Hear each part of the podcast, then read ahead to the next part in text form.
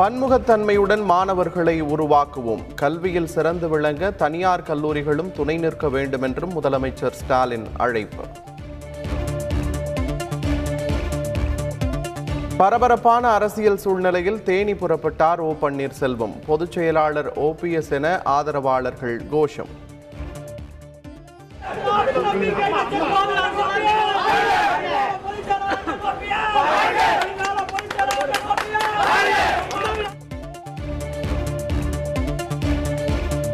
அதிமுக பொதுக்குழுவிற்கு பிறகு ஓபிஎஸ் செல்வாக்கு அதிகரிப்பு. துணை ஒருங்கிணைப்பாளர் வைத்திலிங்கம் திட்டவட்டம். திமுகவை மன உறுதியுடன் எதிர்க்கும் ஒற்றை தலைமைதான் அதிமுகவுக்கு வேண்டும். முன்னாள் அமைச்சர் ஆர் பி உதயகுமார் கருத்து.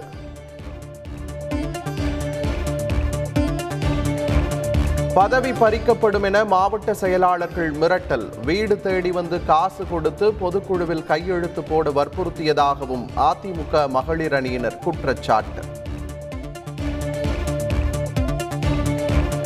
கட்சி மற்றும் அதிமுக தொண்டர்கள் நலனை முன்னிறுத்தவில்லை ஓபிஎஸ் தான் உட்பட பலரும் நேரில் அழைத்தும் பேச்சுவார்த்தைக்கு வர மறுப்பதாகவும் முன்னாள் அமைச்சர் ஆர் பி உதயகுமார் குற்றச்சாட்டு.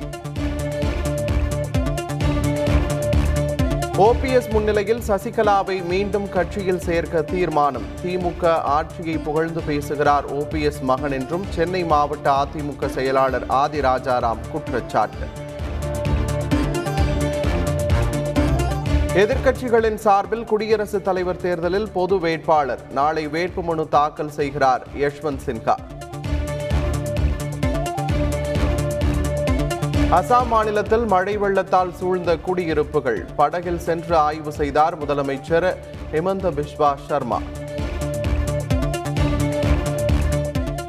இளம் தொழில் முனைவோராக மாறிய பழங்குடியின பெண்கள் பாரம்பரியமிக்க ஓவியங்களை துணிப்பைகளில் வரைந்து அசத்தல்.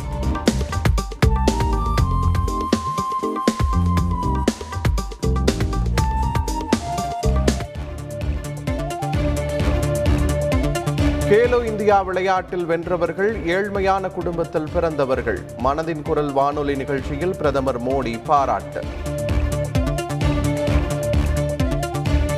மெட்ரோ ரயில் நிலையத்தில் தலைமைச் செயலாளர் இறையன்பு ஆய்வு. ரயிலில் பயணம் பயணிகளின் வசதி மற்றும் பாதுகாப்பு குறித்து அதிகாரிகளிடம் கேட்டறிந்தார். உடல் ஆரோக்கியத்தை வலியுறுத்தி சென்னையில் சைக்கிள் பேரணி துவக்கி வைத்தார் மத்திய சுகாதாரத்துறை அமைச்சர் மன்சுக் மாண்டவியா.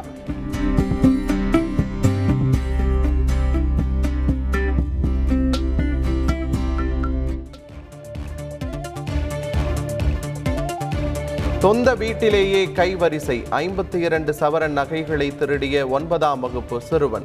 நகைகளை விற்று நண்பர்களுடன் ஊர் சுற்றிய விபரீதம். பெற்றோர் அதிர்ச்சி.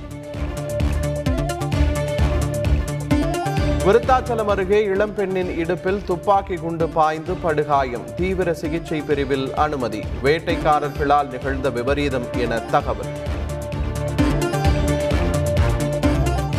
கர்நாடகாவின் பெலகாவி மாவட்டத்தில் சுற்றுலா பயணிகள் ஜீப் கவிழ்ந்த விபத்தில் ஏழு பேர் பலி.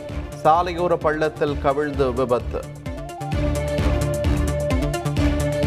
ஏழுமலையான் கோவிலில் அலைமோதும் பக்தர்கள்.